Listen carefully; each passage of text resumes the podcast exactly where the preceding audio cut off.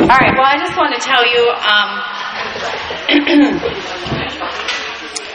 it's interesting that we're doing lessons on prayer because um, God, this is an area that God has been stirring in me for a while now, and um, really for about the last year. I think it's just, I would not have considered myself a person who is good at praying or like has a gift for, I don't even know, like intercessor or what, like, I just didn't feel like I was in that group ever. I mean, I still don't, but I thought there was a group and I was outside of the group of prayers. And just like since last March, God just started stirring in me and like I can't shake it. It's still going on like it's crazy. It feels like now it's been a whole year. and God won't let me go on it. And I just feel like there's just a need for more. There's so much more, um, just more that God has to give us. And stirring in me that prayer can be so much better than what it is, and so much more powerful, so much more life changing, that we're just settling for probably barely mediocre. Um, at the same time, though, I feel like in the year of where God is like calling me to pray more, I feel like I've even struggled more to pray. Like the more I want it, the more obstacles have come up in it. Um, I've read tons of books about prayer, like trying to figure it out, like hoping that the prayers like wrote some instructions on how to do it. I feel like I'm supposed to and struggling to. Um, so really, all I want to do today is just share with you what God has taught me in the last year. So, um, I thought like, maybe you all know this already. I don't know. I don't know. Or you feel like you're in the prayer group or not. But um, I suspect that we all wish there was more and wish we connected more um, to God through prayer. So first, I just thought I would tell you kind of where I come from. What's my prayer background? Um, I grew up Catholic and went to Catholic school through eighth grade. So just in that, that kind of just, that started my understanding of prayer, which was memorized prayers. I, I know a lot of them and I can rattle them off. Um, also, liturgy was part of my upbringing. So, those long prayers in a Mass that they're written for you, you recite them together, really beautiful, but kind of over my head. It's, you know, my childhood. And just as I was thinking about it, like immediately hit me. I've never really thought this before, but maybe deep within me, I do think this that prayer is penance. That for those of you of Catholic background, where you go to confession, and my mind growing up was, and then for your sin, your payment was you say prayers right? And that you have to like go say three Hail Marys and then you'll be all set. So I think that's kind of in my background too, which, I mean, I don't know if like good Catholics would say that was true, but somewhere I picked that up along the way, that prayer was in response to your sin. So that was my first part. Then it gets interesting because I got saved when I was in junior high. My family started getting saved um, at that time, and we became part of, I don't even know, like a Pentecostal, charismatic Catholic group that was evangelistic, right? Like you couldn't be more opposite, it seems. And so the prayer in that group was loud and long and kind of crazy, uh, really powerful. Like I saw all kinds of awesome things. Um, but I was a teenager then, and so like, sure my perception of it was funny that my first description was long, like prayer meetings were hours, and church was hours because we were praying so long. Um, it was very powerful, though, like extremely powerful. I learned a lot about prayer in that ministry. Um, but so, anyhow, it kind of leaves me in the middle, like, I don't know what I think about prayer. Like, you couldn't have more extremes, I think. Um, but at the same time, like I could pray in both of those situations, and I could pray in that Pentecostal group, and they really taught me how to pray. But in my personal prayer time, it always has felt really difficult. Um, I've always pursued it and kept trying and trying and trying, but at the same time, it's hard, and maybe that's some of you can relate. Like, it's just hard. I don't know why it's hard, but it's hard. And um, I think I just am really convinced that our core beliefs dictate our actions. And so if my actions are struggling, I think I have to go back to what are the beliefs behind it.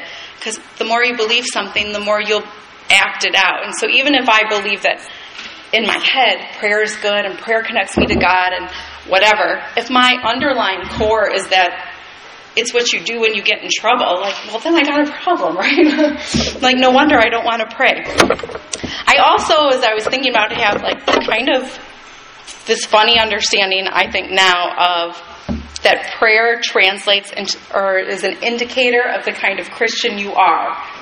So, what I clearly learned, and I don't think this is wrong at all, but it started crazy beliefs, I think, that the rule for being a good Christian was that you should pray for 30 minutes every morning. That's what Jesus did. He went away in the quiet. And I was taught that 30 minutes a day is what you should do, and that is that's the bare minimum. That's an adequate Christian. And if you could pray for an hour a day, now we're making progress. Like you're a pretty good Christian.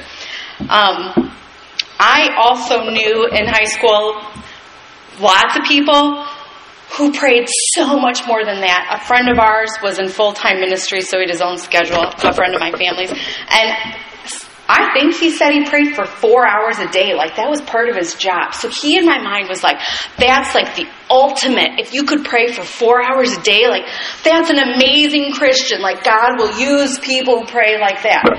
Then I also have in my head that from my Catholic side, saints. I always wanted to be a saint. We read stories of the saints. And those people, they gave up their lives to pray. All they did was pray. So that was like the extreme. And so that is how I had in my mind. Prayer was a direct indicator of what kind of Christian you were. And since the bare minimum was 30 minutes a day in the morning, I failed at that always. I have never gotten that. I've never gotten even 30 minutes a day for probably more than a very short amount of time.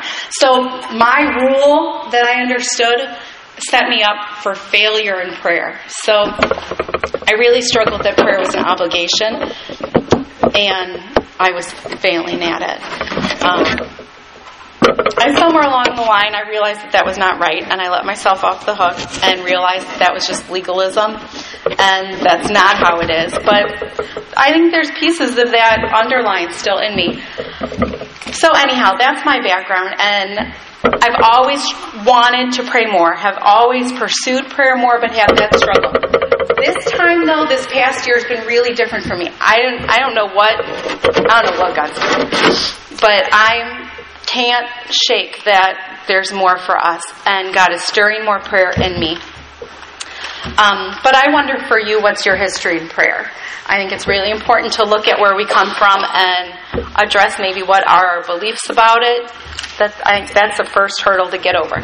So for you, this question number two on your guide, what's your history of prayer?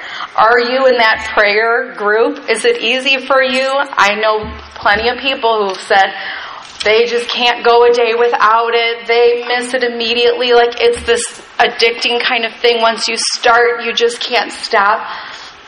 Apparently, people think that I call that the prayer group. Are you in that group? I'm not in that group. I could stop at any second, and sometimes it feels like, and I maybe could hardly notice that it takes effort. And I wonder, are you maybe in that group? So at your table, you know, be honest we got nowhere to go but up, you know, like let's just grow in it. So I said it first. Prayer's heart. So now you can say it. go ahead. Okay, so hopefully you've got some of some reasons about why you think you pray or what you're hoping for in prayer. These are some of the new things I feel like God has shown me about so why should we pray? And these are I don't know, new beliefs that God is putting in me. So I'm just, I've taken most things from these are my favorite books lately. Um, so most everything is from these. Um, this one is Prayer by Oh, o. Hallesby. This is so old. It's kind of a riot because some reference, it's like 100 years old, and so some references are funny, but he's a beautiful, beautiful writer. You know, everybody writes now like in tweet form and everything is like I don't even know, 30 words or less, so you have to be like really creative, really fast. This guy, that was before then, so it's long, beautiful, it's just really beautiful writing. Um, this other one is called Spirit Rising by Jim Cymbala, and he is the pastor of the Brooklyn Tabernacle Church. So you know the Brooklyn Tabernacle Choir. They're actually a church choir, and he's the pastor. This is awesome. He's a wonderful writer too. Um, this like began it for me. I think it's kind of funny because this book. I'll just side comment, I guess. Um, I got a postcard in the mail like a year ago, well, probably like January or something last year when this book was coming out. I was like, send in the postcard and get two free books sent to you. I'm like, okay. Filled it out, sent it in. And sure enough, not only did they send me two books, they sent me four of this book just to like pass out. So I was like, well, I guess I better read it then. but it has been a book that is, he just, he speaks so much truth. Spirit rising. I think these are written on the back of your note guide. So, sorry, you're trying to write these down. I put them on there, I think. But it, it's a wonderful book. It really just, he's inspiring. He's got lots of stories. The other one, Patty's mentioned this one before, Philip Yancey's book, Prayer. And don't you think it's funny? This book's called Prayer. This book's called Prayer. The one Patty referenced last week, guess what that one's called? Prayer. I hope I'll be more creative when I write my book called Prayer. Anyhow, these books are really good, and most everything I have is taken from these books. Um, so, anyhow, so why should we pray? One of them that really jumped out at me is just simply because God is here. I think we have this misunderstanding that our prayer is like pulling God to us. And we even say things like, when we're saying, like giving a story or a testimony of something God did, we even say the words, God showed up. And that is just not quite right. Because the truth is, God's here, and our prayer is connecting with the God who's already here with us. Um, Yancey says, I've learned to see prayer not as my way of establishing God's presence, rather as my way of responding to God's presence that is in fact that is a fact, whether or not I can detect it. He says, My feelings of God's presence or God's absence are not the actual presence or absence. So, where I think sometimes I'm waiting to feel God and then I'll know He's here. And if I don't feel God, I guess God didn't show up this time. And that's not true. That's not how it works. God's presence is here, whether or not I can detect it. And I go to prayer in response. I want to connect with the God whose presence is already here. And sometimes I'll feel it, and sometimes I won't. But that doesn't change the fact that God is always here with us. And why wouldn't I want to connect to that? I can through prayer. Um, so that's just the first one. And I feel like some of these, they feel like duh moments after the fact that every one of these I feel like, well, I think I knew that. Duh, of course God's here. But there's something about sometimes it just goes through you different. And so these are things that went through me different. God's here. So pray. God's here. the next one is a partnership with God. Why should we pray? Because God has set it up that we would have partnership with Him. And He could have set up the world in lots of different ways. He could have set, Yancey goes through a long description of this, but he could have set the world up to just function fully on its own. But he didn't. Think back to Genesis, where he could have just made it that the land produced food fully on its own. But it didn't. God gave Adam the land to take care of the land so food would come out for him. He gave Adam a role in it. And that throughout time, God has given us a role in it. Um, he even does one reference like, so God wanted our, us to be clean all the time and wanted our hands to always be clean so we wouldn't get sick.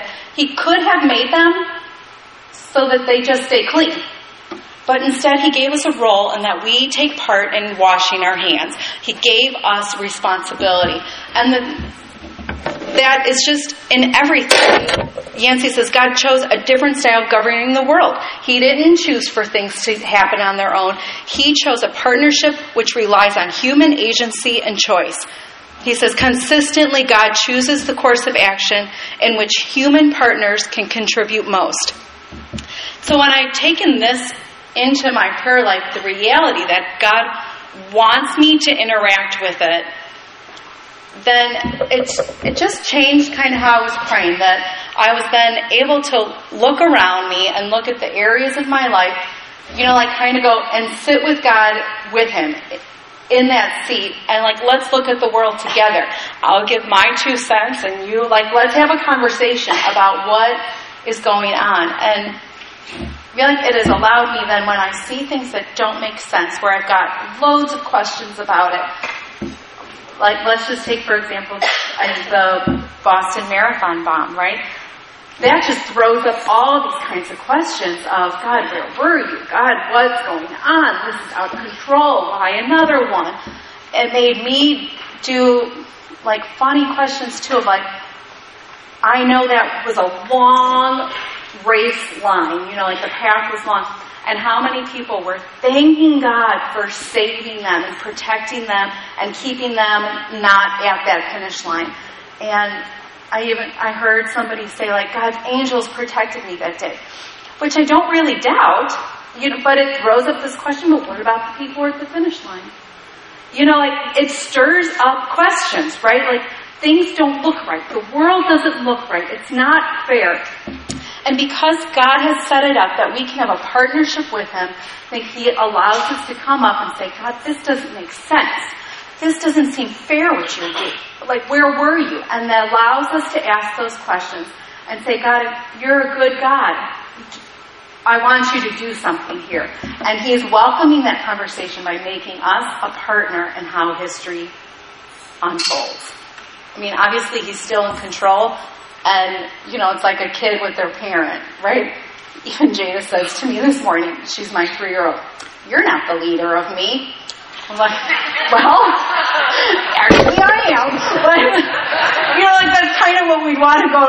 Was thinking, is that just kind of like our relationship with God? That we, our partnership is not us going to God saying, you're not the leader of me. Like, clearly, He's still the leader of the world. but He allows us to come up next to Him and share our take on it. Look at the world with Him and get His vision of the world. And that just opens up prayer for me. Like, there's so much more to talk about with the Lord, and He wants to hear about it. So, uh, that's my thought, my thoughts and Yancey's thoughts on partnership with God.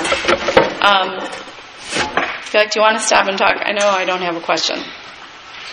Um, let's just do one more, and then um, the next one I have is Yancey says just so perfectly, really just along the same lines. Evidently, God likes to be asked.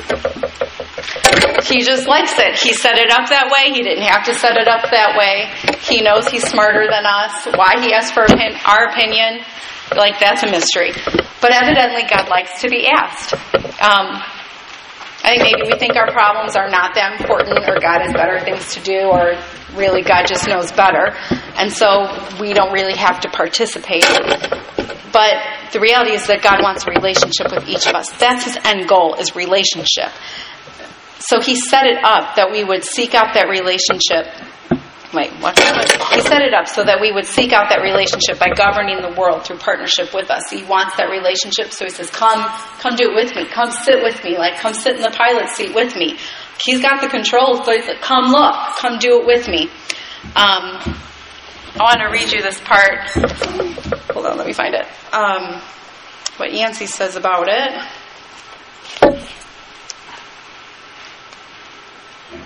He says, I go, I go to God with my concerns, though, as a child goes to a loving father. I admit my dependence and make known my requests, fully aware that God and not I will make the final decision. In the time I spend with God, I may come away with a different view of the world or at least a new appreciation of my limited point of view. In exchange, God gets my attention, my engagement, and my soul. And that I think is ultimately what God is after. He knows that if By welcoming us into the conversation, he gets the relationship he wants. He gets my attention, my engagement, and my soul. Um, along those lines, too, if you look in your Bible in Revelation, chapter 3, if you have a Bible out, I'm realizing it took me a long time to get to a Bible passage, but books are good too. Um, Revelation chapter 3, verse 20. You've probably heard this one. Jesus says, Here I am. I stand at the door and knock. If anyone hears my voice and opens the door, I'll come in and eat with him, and he will be with me. And this just really, I think, speaks to the fact that God wants the relationship with us. He doesn't just, it's not, I'll come in and take over. He says, I'll come in and be with you. I'm going to eat with you. We'll be friends. We'll have relationship. And so that's that's the that's our prayer. We open the door. He's standing at the door, knocking, waiting for us to open the door. And prayer is us opening the door to allow Him in and be with us and to share what's on our hearts. So, okay. So of those three things we just said, oh, I lost the page. What were they? yeah. Why should we pray? Because God is here because God has set up the world that we would be in partnership with Him. And evidently, God likes to be asked. That's why He invites us into prayer. So, excuse me. So, of those three, any of those like click with you? Any of those go like, oh, never really think of it that way? any of these motivate you to pray more, like, yeah, I can get on board with that one, that's motivating to me, just share what you think about those three. Okay?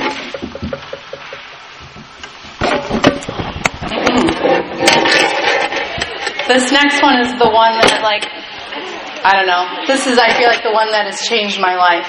So, um, I got a lot more to say about this one.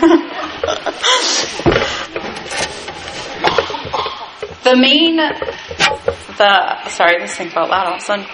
The main thing about prayer um, that just really was a duh, aha kind of moment to me was why do I pray?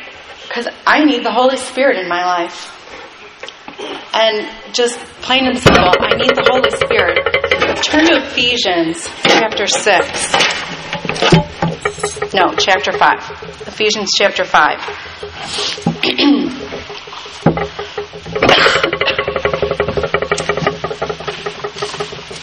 when it comes down to it, and I think maybe what started all of this prayer season for me was a hunger for more of the Lord.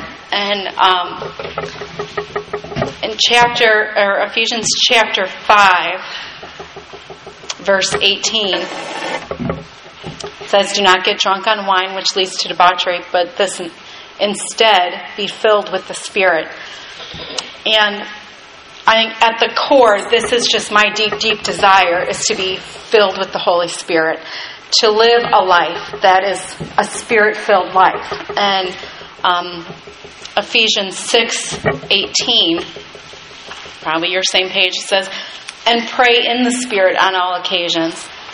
And that I think I was, the more that I thought about, the more I want to be filled with the Spirit. I want to be known as someone with a Spirit filled life. I want the fruit of the Spirit to just be pouring out of me. I also want to pray in the Spirit and have the Spirit do that praying within me. so that's, that's the core of it. And flip now to Ephesians chapter 2, verse 13.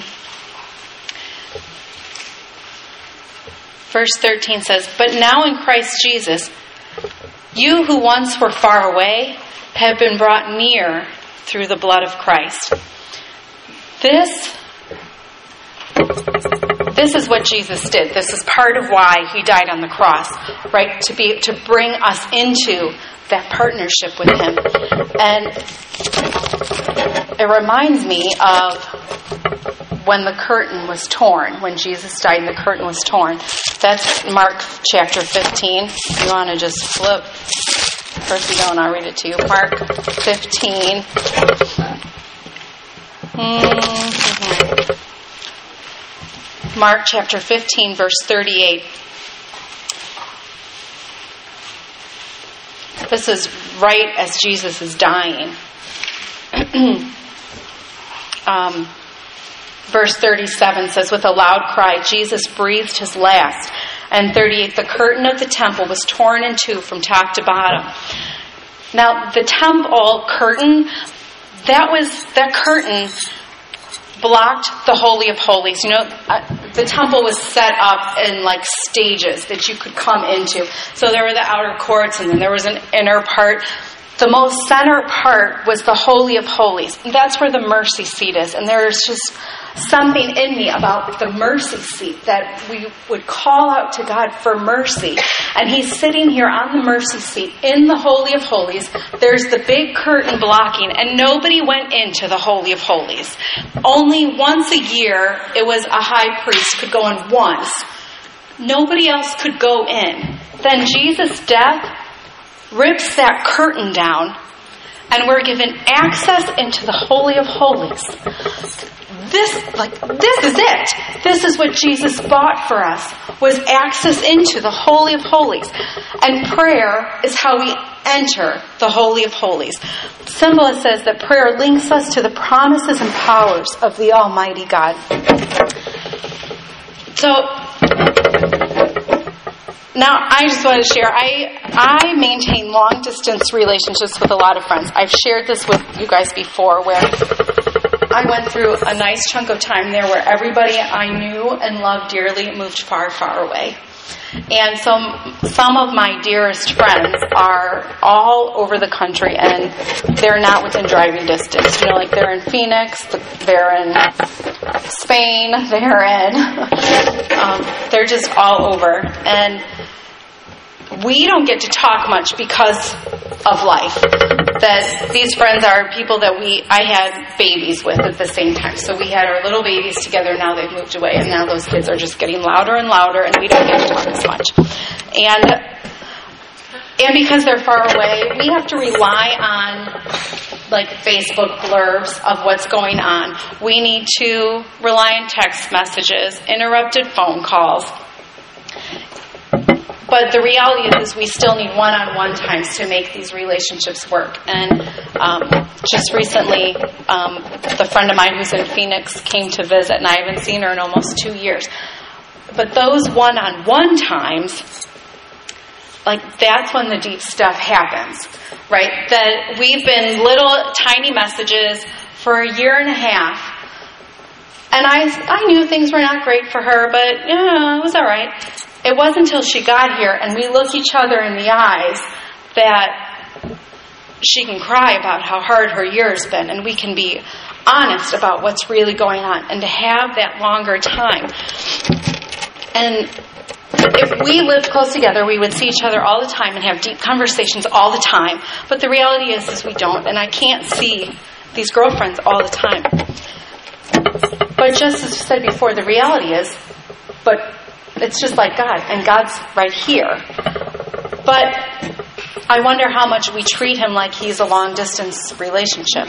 And it's true, life interrupts our relationship with God, and we have to rely on little prayer blurbs to get by. But we we need the heart to heart conversations with God. I was thinking we need to like make date night with the Holy Spirit. Because otherwise, the text messages and the Christmas cards that, like, that's just not enough. And ultimately, we are, if we do that with God enough, just these little prayers, these little short blurbs out to Him, it can connect us for a while, but if we don't come in and have that heart to heart, if we don't come into the Holy of Holies, come into that place where we can look God in the eye, then we're ultimately just doing life on our own. I feel like we're settling for just those throw to the sky Twitter prayers. And the reality is, is that we need the fullness of the Holy Spirit. And what gets me is that that's what he died for, was to bring us into that place where we could have that deep look me in the eye, tell me your heart, fall apart if you have to kind of prayer. That's what Jesus bought for us. That's why the curtain was torn, so we could come into that holy place. And Cymbala says, the, angel mu- the angels must weep when they see our disinterest in prayer. Do we realize we're forfeiting the help and strength promised by a faithful God to those who will simply take time to ask? And it just convicts me. I've been given access to the ear of the Almighty God. I've been given access to the mercy seat. I've been allowed to walk through myself, and I choose to opt out. How foolish. How foolish am I to not want to go in there and to think I can do it better on my own or these itty bitty prayers that I throw up during the day are enough. God, God gave us more. That He knew that wasn't enough too. He, that's why He died. He knew there's more, and I, for me at least, this has been this convicting thing of how dare I not take advantage? I feel like that it, it even really moved in me of as believers too. We like did walk in. We walked in when we accepted salvation, and we walked in into the mercy seat and asked God for His mercy and forgiveness on us. And then we walked out. Why? Why don't I stay there? Why don't I make this my regular place? There's so much more for me here. I gotta go in. He's inviting me in. He's standing at the door knocking. We must go in. So, what does that do for you? Let's just talk about that one. I don't even know. I don't have a really good question because I just used it before. So, just talk about this. Does this is this your tendency to have a long distance relationship with God when the reality is is that you need a road trip to get face to face with Him? Do you need this time with the Holy Spirit? Um, that's what He wants for us. So let's just talk about that. Go ahead.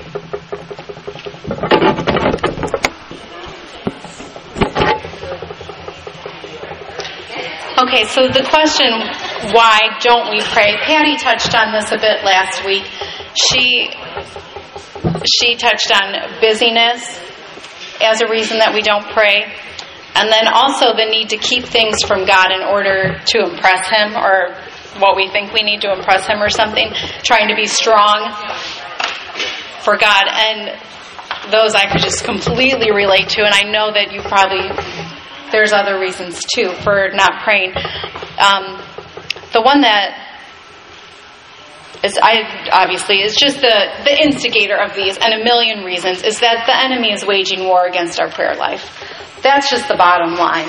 So much of the time is that God wants a relationship with us. That's how He set up the world, that we would have this relationship. That's why He died, so that we could come into the most intimate place with Him and have that relationship. Prayer is how we do that. You can't have a relationship without conversation. Prayer is obviously that conversation with God. And so, and just as Patty talked about, that prayer is where we where we get intimacy and love, the power of the Holy Spirit. All of that is through prayer. So it just makes sense that Satan wants to get in the way of that. Because if we're not connected to God, he's winning, right? Um, in this this book, prayer, since they're all called prayer, And that prayer, um, Hallesby, he says, if prayer is, as we have seen, the central function of the new life of faith, the very heartbeat of our life in God, it is obvious that our prayer life must become the target against which Satan directs his best and most numerous darts. Um, let me read you this part. It's, so good. Um, I feel like in this book, he says, like, how does he know? Like that everything I read, I go like, boy, you nailed it exactly. Like he's just he nails it every time. Um, okay, So what he says, see if this sounds familiar to your life. Um, uh, okay, let's see. He says, on the contrary, the protest of the carnal mind, which is our fleshly nature, our human nature, the protest of our human nature against prayer is made indirectly, very cleverly, and at the opportune time. Instinctively and automatically, it will mobilize all the reasons it can conceive of for not praying now. You are too busy. Your mind is too preoccupied. Your heart is not inclined toward prayer. Later on, you'll have more time. Your mind will be more calm and collected. You will be able to pray in a more devotional frame of mind.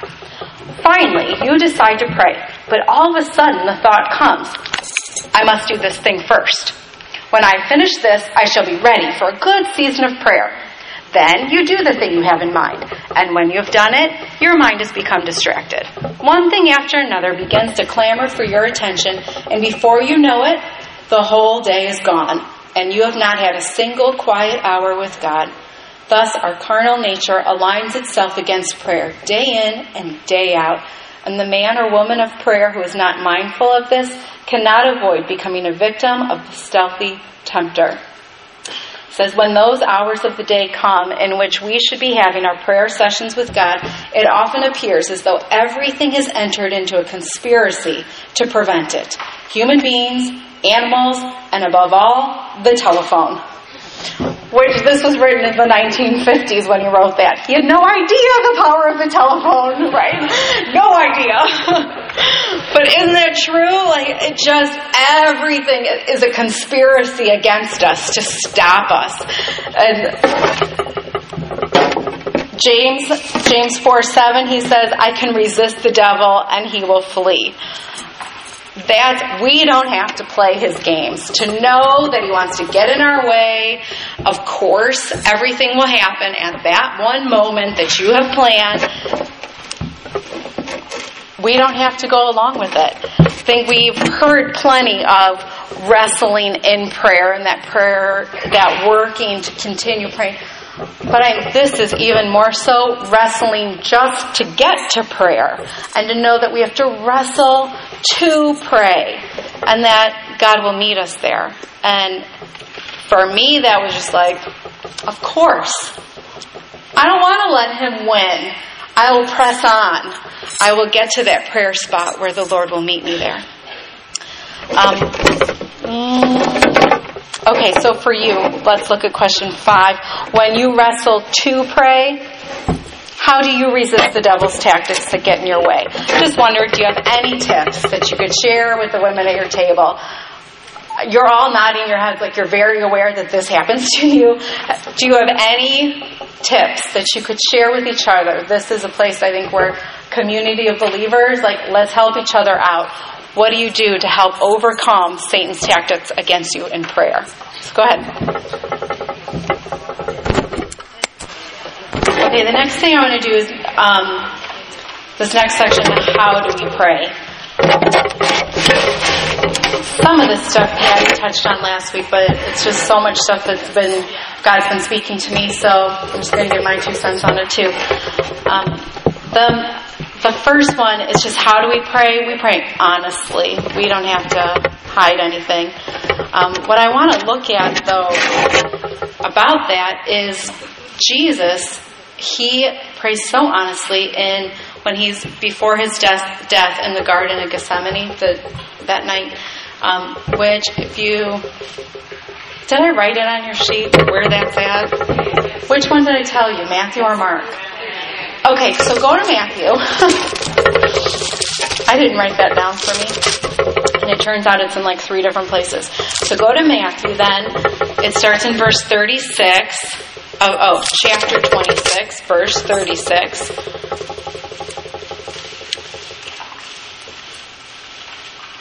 This is the night that Jesus is arrested. So before that, he prays.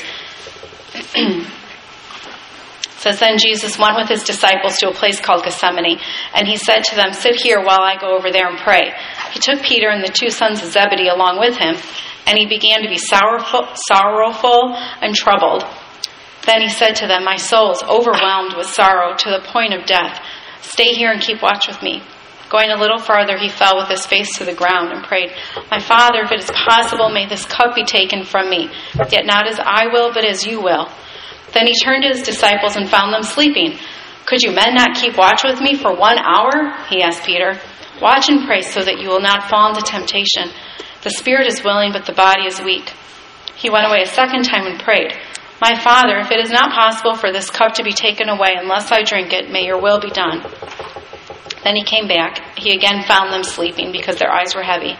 So he left them and went away once more and prayed the third time, saying the same thing. so I just want to look at this. This is just a passage that um, Yancey talks about a bit in his book, and it just really strikes me as this is the model for prayer. And that um, just notice, I guess, like Jesus is so honest in prayer. In other passages, you probably know that says that he is overwhelmed to like he's like I don't know, crying tears of blood. Like it's so passionate. I mean, we read it probably just how I read it, and he was overwhelmed and full of sorrow. Hmm.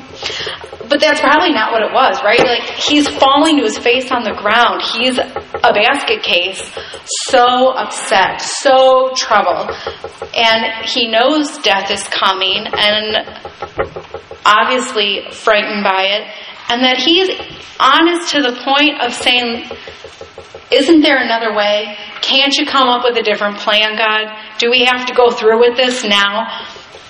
And Philip Yancey talks about that he he's wrestling within prayer, like he's having a battle within the prayer.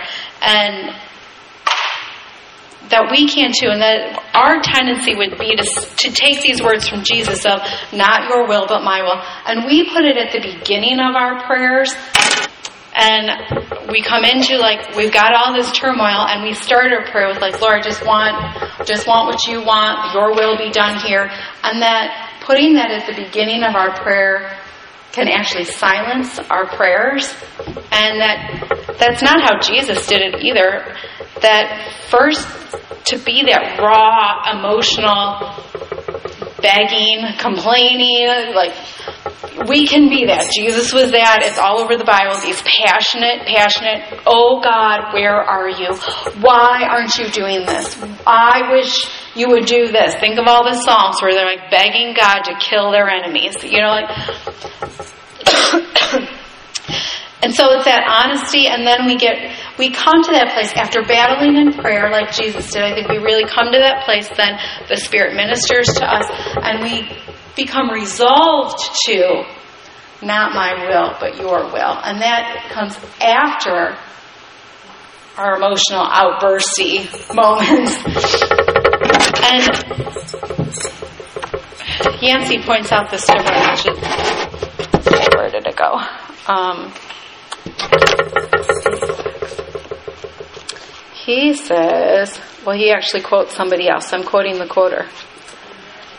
Um, he quotes, I don't know, this guy, Haddon Robinson. His take on this passage of Gethsemane is where was it that Jesus sweat great drops of blood? Not in Pilate's hall, nor on his way to Golgotha. It was in the Garden of Gethsemane. There he offered up prayers and petitions with loud cries and tears to the one who could save him from death. Had I been there and witnessed that struggle, I would have worried about the future. If he is so broken up when all he is doing is praying, I might have said, What will he do when he faces a real crisis? Why can't he approach this ordeal with the calm confidence of his three sleeping friends? Yet when the test came, Jesus walked to the cross with courage, and his three friends fell apart and fell away. So this, I seeing Jesus do the battle within prayer lets him walk out of it calm and peaceful and strong, determined, and that he faces death like unfazed. Where the disciples, on the other hand, they're so calm they're falling asleep in prayer. And they don't battle in prayer. They're calm in prayer, but it's almost like you have to battle somewhere. If you're not going to battle in prayer, then you battle in life. And they can't they can't cope and they deny Jesus, they walk away from Jesus, they go into hiding from fear. And maybe it would have been different for them if they would have prayed. That Jesus battles is within prayer. And for me, that just encourages me that I can do the battling within prayer. And then when I face life, I won't be battling life. Um, Yancey also says that not communicating is worse than fighting and that in a wrestling match, at least both parties stay engaged. And I think this goes to that Jesus, that partnership, is that God wants us engaged. And you know, for me, that's, I've always felt like when things were really bad, I described it as like I felt like I was holding my breath. Like I couldn't even pray. I couldn't even speak anything to God because I didn't know what were the right words. Like I wanted God's will, but obviously I was a mess. And I always felt like I was just holding my breath waiting, waiting for God to do something, or waiting for God to say something, or waiting for Him to clarify. And I wasn't doing anything but like frozen, trying to like not break. And I just think, wouldn't have I been better off if I'd exhaled that breath, even if it was a scream? It would have been better. And what I've learned is that God can handle that. God can handle it if I fall apart or if I scream in the in that turmoil. That his allegiance to me is so strong. My disaster is not going to make him run away from me. That it actually opens the door to allow him to minister to my need. And that's what he ultimately wants to do. Um, another way that we pray is helplessly, which is just all along those same lines. Um, but I think it's important to note that we we are weak in prayer too, not just weak in our situations, but we're weak in prayer, and that's that's okay. Romans eight twenty six says, "In the same way, the Spirit helps us in our weakness." We do not know what we ought to pray for, but the Spirit Himself intercedes for us with groans that words cannot express. And that we should use helplessness for me, helplessness has been a, a, way that keeps me away from prayer. Like, I don't know how to pray. I don't know what to say. I don't know what to do about this, so I just don't say anything. And God wants us to bring that helplessness to Him in prayer. Like, I can't even pray, Lord. I don't know what to say. And when I put that out there, it allows the Spirit of God to come in. And it, the Word says that the Spirit Himself intercedes for us. And He helps us in our weak prayer and teaches us to pray. So that has been encouraging to me too, that to don't feel like just because you can't pray doesn't mean you shouldn't pray. He wants to help us to pray too.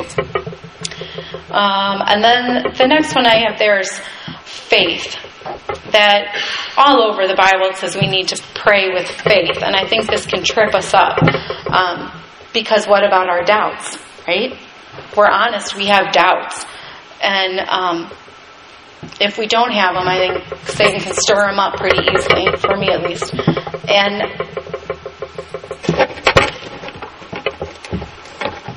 um, trying to skip around here a bit. Um,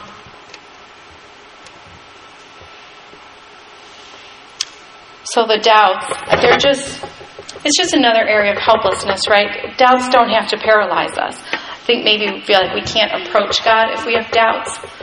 And really, like, that's just part of the deal. That we can bring our doubts as another helpless thing to bring to God, another weak area. And we even see um, Jesus encounters with people where they say, the man says, Help my unbelief. When we bring it to Jesus, we're actually demonstrating faith. Faith is just looking to Him. We look to Him for our salvation. We can look to Him in prayer too. And that is the reality of our faith. When the doubts make us look away from God, I, that's where the problem is. If we bring those doubts and look to Jesus, that looking is the action of faith. So, as Hallesby said, you have more faith than you think you do. If you're looking to Jesus, you have faith, and bring your doubts to God.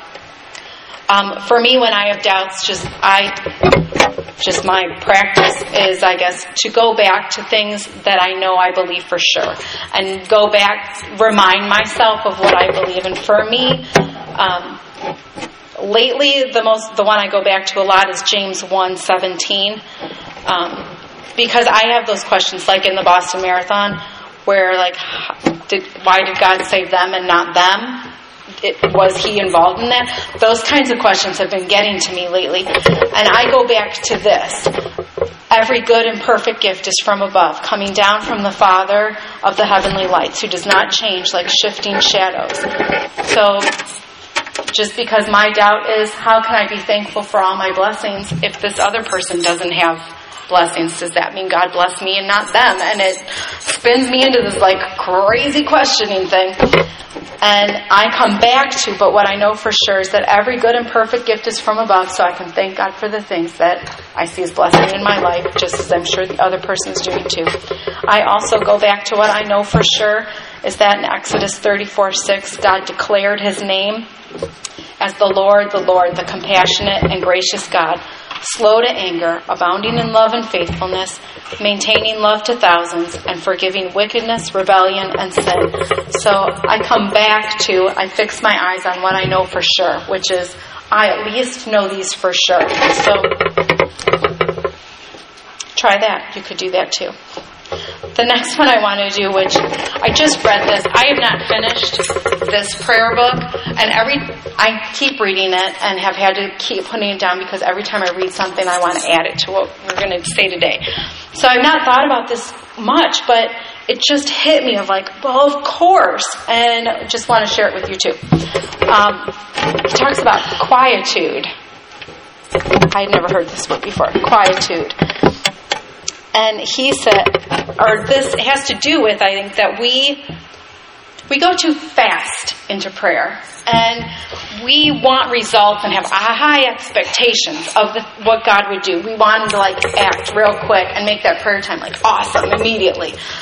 And I think we also come into prayer just in a hurry to get what we need and get out. And of course, then it leaves us disappointed that we don't sense His presence right away, or we don't feel better right away. Um, and that we so we come into prayer just talking, talking, talking. We just like, okay, dear Lord, thank you, amen. And we're on to the next thing, and then wonder why it, this isn't working. Like, of course, Hallesby says, don't do that. Take plenty of time before you begin to speak. Let quietude wield its influence upon you. Let the fact that you are alone assert itself. Give your soul time to get released from the many outward things. Give God time to play the prelude to prayer for the benefit of your distracted soul. I just love that. Give God time to play the prelude to prayer just the idea that there's a prelude to prayer, that you're not going to come into it right away. But we, especially even more so now than when he wrote that book, we've got a million things coming at us. To think that we could just shut off our brains immediately, of course not. But that also means that we would have to embrace that prayer is going to take more than 10 minutes. Um, so, all right. Oh, okay. Just quickly, what do you think about these? Do are any of these difficult or hard? What do you think about quietude? That do you struggle with this? How do you do it? I guess that would be my question. I want, if anyone knows the answer, how do you do this? How do you let quietude happen? How do you let be like, I've got cartoons in the background of my life right now. How do we let quietude happen so that we could hear God's voice? So maybe if you have ideas, if anyone's good at that, share that at your table. How do you how do you allow how do you open that window to be able to hear God in prayer? Go ahead, real quick, because we got to keep going. A long thought that I was just going to leave it there, and then I just felt like, but how do we talk about how you pray without like the actual logistics of how you pray? That um, maybe you're feeling like, well, that's all nice, but I don't even know where to begin. How do we even like like it's so metaphorical, like talking about opening the door and the curtain and all these things. Like, but how do how do you pray? So I just I'll just give you my two cents on it, and I'm sure that we will all have different approaches on it. But I think the details of prayer are obviously that ideal, that having quiet, being alone, having peaceful time, having like that retreat kind of feeling every day of your life. And I'm saying that's like getting to have like dinner every night alone with my husband. It sounds wonderful. It's probably not doable. For me, it was just really freeing to be like, that's okay. That doesn't mean that prayer is terrible or your relationship with God is a mess. It just means that we need both. And it's okay that it's okay it's crazy and that sometimes a lot of the time for me at least because I've got young kids is that praying is with cartoons on in the background or praying with kids kind of around me and I write a sentence in my journal and then talk and then come back. It's like I carry on five conversations at once usually. And so prayer for me sometimes is just letting God be one of those five conversations and talking to my kids that we're kind of praying that's okay sometimes. And for me, permission that that I had that thing, it has to be 30 minutes or nothing. And like the legalism, perfection part of me, it's like, well, if it can't be that, why bother? And it's okay. Sometimes five minutes, it's better than nothing. Um, so that's a, generally how I pray. But the reality is that we do need those times of a long periods of time, right? Just like I need to have dinner with my husband alone sometimes. And I need to have dinner with my best friends sometimes. And the more the better, right? Just the more the better. The more you can get, the better. And to figure out, for me, knowing that life changes and so how that plays out changes and that it's not okay to say, well, I will pray 30 minutes every morning. Well, not when there's little kids in my house because they're up early. And somewhere along the way, someone told me, give God your best time. And that was really freeing to me to like find your best time and knowing that that best time changes throughout the course of life too. And my best time right now is nap time in a month it will be summer vacation. And i'm already thinking like lord that's the end of nap time. I don't know when that best time is going to happen. But to like pursue figuring it out and to try and to keep trying and to find time to be with the lord so that we can have a spirit filled life. Um, just some other things I do is playing worship music. I think that maybe helps the quietude of like changing the topic in my head. I do use a journal too. I was thinking I wish I was going to bring it. Um, just I mean I just use a regular notebook and I because I'm a little bit perfectionist too when I started doing it I had to like let myself off the hook too of writing perfect grammar and neatly and like using complete sentences that it was okay for it to be really lousy. That is sometimes really hard for me to not want to go back and fix my errors. But like God doesn't need it perfect like just pray. And that was just something I'd overcome in journaling but it's so worth it Another thing is using a prayer list. Um, do you ever feel overwhelmed by all the things there are to pray for? And um, dividing your thing, your requests over a week, that we be persistent in praying for the same things that need prayer and to not give up, to divide them over a week or a month. The biggest one I think that I have benefited the most from in the last year or so is praying with others. I think this is highly overlooked and that we are so, so missing out on what God could be doing because we neglect prayer with others. Um, that we I'm starting to I think we're good at the like wish me luck prayers like before we start. Let's pray. Wish me luck God like we're good at those prayers or like have a great day. I'll pray for you. Good luck.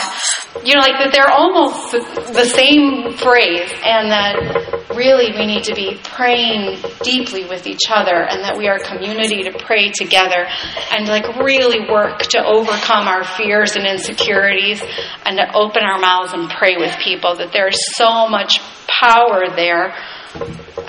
God just did it that way, and that try and be a part of that. I think start a prayer group. We started a prayer group in my home, and I mean, I It's not anything I ever felt like I could do, but God has been faithfully there. Get a prayer partner. Like, pray with other people. Seek it out. Um, there's nothing more motivating to pray than to know that, like, on Tuesday, your best friend's going to call you and say, So, what did God say to you this week? You're going to want an answer. Like, you might pray more if you knew someone was going to ask you what he said. So, to use that. So, that, those are just my tips on how to pray. Um, I think um, we're just about done. So, let's just end it by taking this time to pray together. Um, just encourage you to everybody pray. Maybe if any of these, like, look over this, this speaks to you. If there's something that you feel like the Holy Spirit's nudging you on or wanting to change how you think of it, um, God's calling you to pray more. Let's just share them. Be honest in our prayer, helpless in our prayer with each other. Um, yeah, so just pray at your table. Open your mouths and pray, right? To invite God in. So go ahead, and then I'll close this in a minute.